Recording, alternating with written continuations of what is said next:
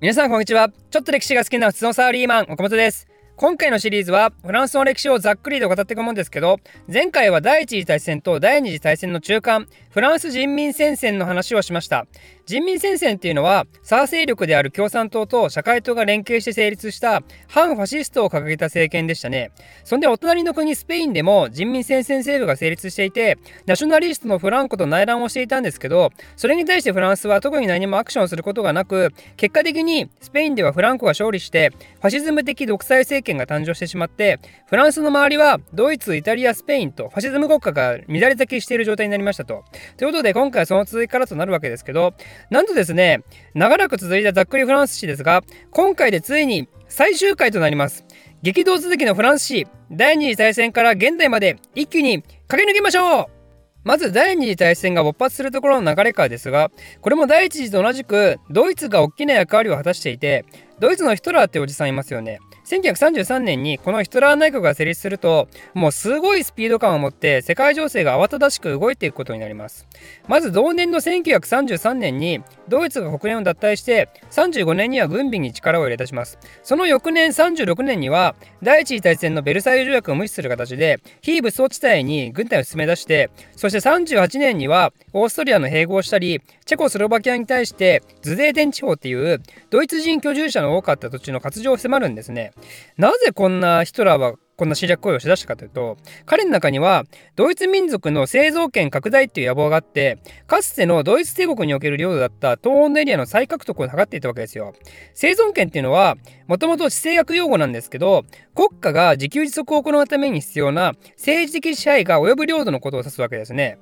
で、もともとドイツ領だったんだけど、ベルサイユ条約によって他国へとなってしまった土地に対して、そこにいる元ドイツ人たちが別の国の奴らに虐待されてる、助けなければっていう理由を作って、侵略行為を正当化していくわけですよ。なんか全く同じ話が21世紀の現在でも行われているような気がしますけど、まあ、とりあえずそんなドイツの動きに対して当初フランスはイギリスと手を組みながら融和政策を図ります。おいおいドイツお前何かストレス抱えてんのかって。図で電池をやるからさあんまりこれ以上変なことはやめとけよ。なって感じで、ま、ミュンヘン会談っていうもので図デーテンのドイツ活動を承認してしまうんですね。このミュンヘン会談の3カ国はイギリスフランスドイツイタリアの4カ国。あれあれって思いますよね。チェコスロバキアいねえじゃんってね。本人いないのにそいつの土地勝手にヒトラーにあげちゃったよこの人たちってね、まあ、恐るべき20世紀のヨーロッパ外交ですよこれは。あのゼレンスキーいない場でイギリスのボリスがプーチンにクリミアあげるって正式に言ってるもんですからね。で、まあ、とりあえずドイツはこのイギリスフランスの行動に対しては納得感を覚えたのか、まあ、これ以上勝手に変な行動はしないよって一応約束するんですね、まあ、一応 一応約束したんですが、まあ、それもやっぱり長続きすることなくなんとミュンヘン会談からたった半年後ヒトラーはエイブスとの約束を保護にしてチェコスロバキアを勝手に軍事占領したあげくさらなる侵攻拡大を続けてリトアニアやポーランドに対しての攻めの姿勢を見せるんですね。ここまで来て、さすがの英仏も、あ、こいつまともに話してもダメなやつだって気づいたのか、ポーランドに対しての支援を表明することになって、その一方でドイツはというと、ソ連と独ソ不可侵条約を結んだ上で、1939年の9月にポーランドへの進撃を開始して、これによって第二次大戦が始まってしまうことになります。で、フランスはどういう対応を取ったかというと、ポーランド進撃のなんと翌日には総動員令を発令するスピーディーっぷりで、そしてフランス北部側のドイツ国境に対して、マジノ戦って呼ばれる要塞を配備して、ドイツよ来るなら来いでもこちらからは行かないっていうことをしたんですね。まあ、ちょっと弱気な感じはしますが、まあ、やっぱり第一次大戦の塹壕戦の戦いがイメージとしてどうしても残ってしまっていたのか、まあ、こちらへの侵入を抑えるための防衛線をしっかりと張り巡らせるってことに重きを置きすぎてた感があるんですね。そんでこの後のフランスはどうしたかというとなんと半年以上もずっとその状態なんですよ。ドイツよ来るなら来いでもこちらから行かない ドイツはその頃ポーランドを元気に攻めてたんですけど西から攻めてドイツを挟み撃ちさせるってことはしなかったんですね。第一次大戦では西部戦線と東部戦線の東西の戦線に苦戦することになったドイツでしたけど今回はフランスはひたすら自国で待っていてくれたとも言えるわけですよ。で宣戦布告してから半年以上も戦闘が起こらずノーホンとした時期を過ごしていたんでフランス国内ではこの戦争って何なんだっていう空気が漂い始めていたんですけどそんな中ドイツは突然矛先を西側へと向けて一気にフランスへと攻めてくるんですね。しかもせっかくフランスが頑張って敷いたマジの線を返して、フランスがさすがにここには来ないだろうって思ってた湿地帯をまさかの戦車でガンガン突破してきて、そんでこの想定外の出来事に結局フランス軍は何もすることができず、なんとパリがそのまま占領されてしまうんですね。これは1940年の6月のことです。宣戦布告してからパリ占領の一月前までノーホーンと過ごしたのが、このドイツの速攻によって一気に首都が占領されてしまうっていうね、なんとも言えない感じしますけどね。パリはこの時は無抵抗宣言したんで、都市が破壊されることはなかったんですけど、でもこの占領によって第三共和制は崩壊することになります。で、ドイツはその後別にフランス全土を占領することはなくて、あくまでもパリと対イギリスのために大西洋側だけを直接占領するにとどめて、フランス中部から南部はというと、第三共和制の公認として登場したビシー政権が管理することになります。ビシーっていう都市に置かれたんで、ビシー政権ですね。政権トップはペタンっていう人物です。そしてもちろん、ビシー政権はドイツに協力することを条件として成立することになります。このビシー政権はですね、ドイツの傀儡政権なだけあって、やはり評判良くなくてですね、ま、特に何が一番の問題だったかというと、ドイツのユダヤ人迫害政策に加担したことです。当時大々的にユダヤ人が利用していたイメージはドイツがやはり強いんですけどフランス国内においてはビシー政権がそれに協力してフランスの地方警察や役人がユダヤ人を捕まえて強制収容所に送ったりしてるんですね。でこれはドイツの言いなりだからいやいややってたって側面だけではなくて中にはドイツの政策に対して非常に協力的な人たちもですね残念ながらいたわけですよ。なんでかというとこれは前回も話したようなあの移民問題に始まる民族意識的な反発であったりあとは宗教の違いからユダヤに対する潜在的差別というんですかね、まあ、そういうがやはりあったんで、それからドイツのユダヤ政策っていうきっかけをもとに、表に出てきてしまった人もいたと。まあ、もちろん全てのフランス人がそういうわけではないですけどね。ただ事実として、ビシー政権がユダヤ人迫害に加担したっていうのはあるわけですよ。で、そんな完全に深淵レベルの深さに落ちてしまったフランスは、これとどうなってしまうのかというと、これはですね、やはりいつの時代も、フランスで強いのは一般民主、特にパリ市民ってことで、フランス革命の時もそうでしたけどね、今回もパリの民衆が立ち上がることになります。その反ドイツ運動を繰り広げた民衆のことをレジスタンスと言います。レジスタンスは当初民主の組織ってことで勢力がバラバラだったんですけどそれが後々ジャン・ムーランっていう人を中心に各々の組織が統一されていって1943年には全国抵抗評議会っていうものが組織されるまでになるんですけどただその後このジャン・ムーランはドイツの秘密警察に捕まって殺されてしまいます。でそのレジスタンスのほか政府系である意味本流の反ドイツ勢力もいてこれは軍人のドゴールっていう人物を中心とした自由フランスっていう勢力。ドゴールはナチスドイツの支配から脱出して当初イギリスのロンドンに逃げ延びたんですけどフランス植民地にいた勢力なんかも吸収しながら自由フランスの勢力を拡大させていくんですね。そんでついには植民地アルジェリアでフランス国民解放委員会っていうものを設立してここがフランスの中央政府であるってことを宣言して自由フランス軍と旧フランス軍を合体させてフランス解放軍っていうものを組織します。こうしてドゴールがどんどん勢力を拡大させていく中、第二次大戦も情勢が大きく変わって、連合国軍の怒涛の攻撃で、まず1943年にイタリアが降伏して、そしてドイツもノルマンディ上陸作戦によって大きく答えさせられることになって、その結果パリはドイツから予約解放されて、ここでついにドゴールがパリに帰ることができたんですね。それから1944年のことです。そんでドゴールはそのまま臨時政府を立ち上げてフランスの秩序の回復を図ります。でそうこうしてるうちにドイツは敗北が確実となったことでヒトラーが自殺をしてそしてついに第二次大戦は終わりを迎えることになります。なんでフランスって第二次大戦の立ち位置は非常に微妙なもんなんですよね。特に大したことをするわけでもなく、すぐにドイツに落とされてしまって、そしてイギリスの助けを大きく借りながら、タイミングよくドゴールがそこへ登場してきたって感じですね。で、フランスにはドゴールの臨時政府の他に、ドイツの傀儡だったビシー政府がいたんで、この政府の重役たちを戦争裁判にかけて死刑にして、臨時政府が自他ともにフランスの中央政府として君臨することになって、で、その後は憲法改正を行って、臨時ではなく、正式な第四共和制が発足することになります。ちなみにこの間ドゴールは政府トップの立場を一度辞任しています。やっぱ彼は軍人だったんで、政治のあのドロドロとした世界があまり自分に合わなかったみたいですね。なんで第四共和制の初代大統領も別の人になります。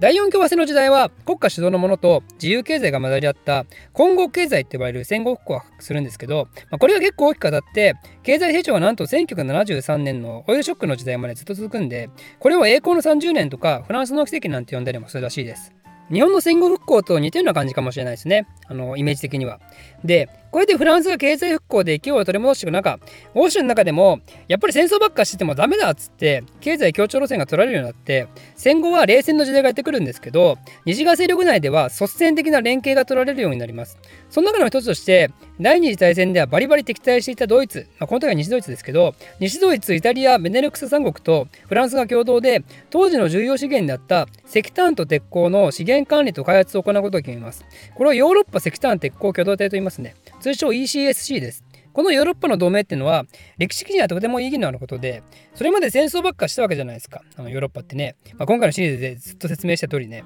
時には同盟関係結んだりもしてますけどそれで決して心から信頼してる感じではないですよね。その自分の家や国の発展が第一でそれをするために利用するみたいな。利用価値がないと思ったら速攻で同盟関係切るみたいな。そんな冷たい関係だったのが2度にわたる世界大戦で完全にヨーロッパは疲弊してしまったんでこの時代の総力戦による戦争って実は勝者も敗者も誰も得しないんじゃないかってね。ついにそれに気がついたわけですよ。その結果こうやって本気でヨーロッパ全体の平和を目指してとりあえず経済面だけでもも一緒に仲良くやっていこうっていうねそういう枠組みができたのは今までの歴史の中では見られなかったことですね。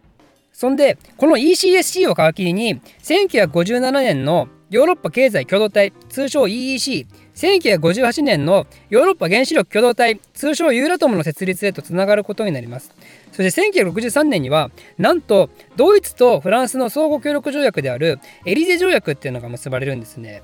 フランク王国の分裂以降、神聖ローマとフランス王家との争い、ドイツ帝国とフランス帝国の争いなど、ずっと喧嘩ばっかしてきたフランスとドイツが、ついに手と手を握り合った瞬間なわけですよ。こんな感じで、第二次大戦以降は、ヨーロッパでは協調路線が展開されることになるわけですが、それと同時に、フランスの支配下にいた植民地国家たちが、俺たちとも仲良くしてって感じで、まあ、つまりいい加減独立させてっていう雰囲気が高まってきたんですね。これはですね、やはり今や文字通り仏となったフランスですから、戦争なんて何も生まないんだ平和が一番じゃないかっていうフランスですから、まあ、簡単に認めそうなもんですけど、なんと植民地の独立は断固として認めないんですね。お前らはダメっつって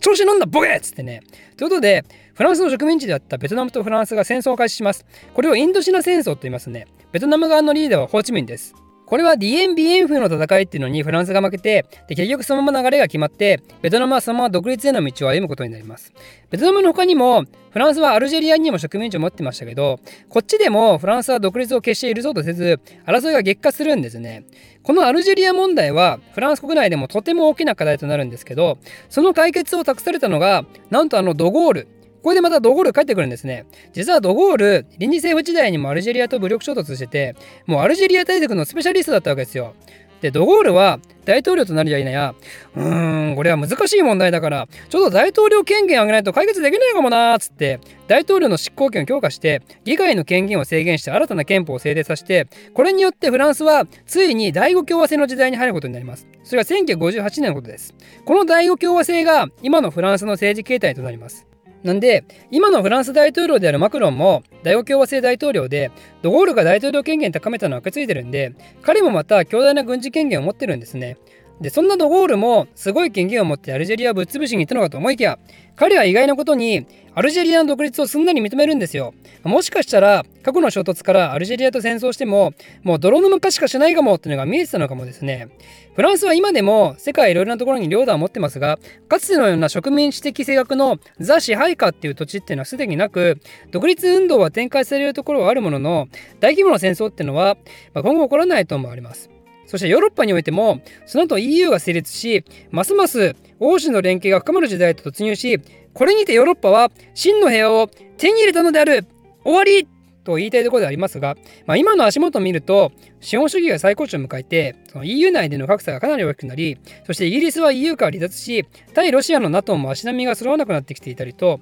まあ、決してこのまま安定でいられる気配がなくまた混乱の時代を迎えつつあるヨーロッパなわけですがヨーロッパの歴史上文字通り中心的立ち位置に君臨し続けてきたフランスは果たしてどんな運命をたどることになるのかこの後のフランスの動きから目が離せない